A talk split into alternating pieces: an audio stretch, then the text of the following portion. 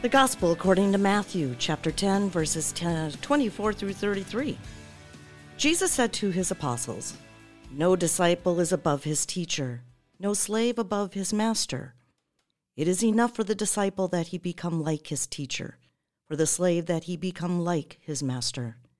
If they have called the master of the house Beelzebul, how much more those of his household? Therefore, do not be afraid of them. Nothing is concealed that will not be revealed, nor secret that will not be known.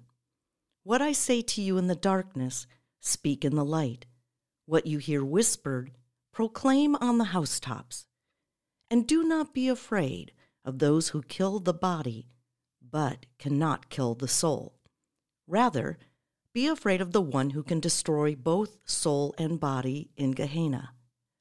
Are not two sparrows sold for a small coin? Yet not one of them falls to the ground without your Father's knowledge. Even all the hairs of your head are counted. So do not be afraid. You are worth more than many sparrows. Everyone who acknowledges me before others, I will acknowledge before my heavenly Father.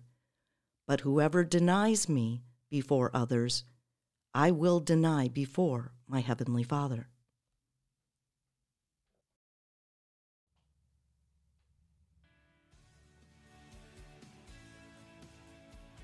A reading from the Gospel according to Matthew, chapter 10, verse 16 and 23. Jesus said to his apostles, Behold, I am sending you like sheep in the midst of wolves. So be shrewd as serpents and simple as doves. But be aware of men, for they will hand you over to courts and scourge you in their synagogues, and you will be led before governors and kings for my sake, as a witness before them and the pagans. When they hand you over, do not worry about how you are to speak or what you are to say. You will be given at that moment what you are to say. For it will not be you who speak, but the Spirit of your Father speaking through you. Brother will hand over brother to death, and the father his child.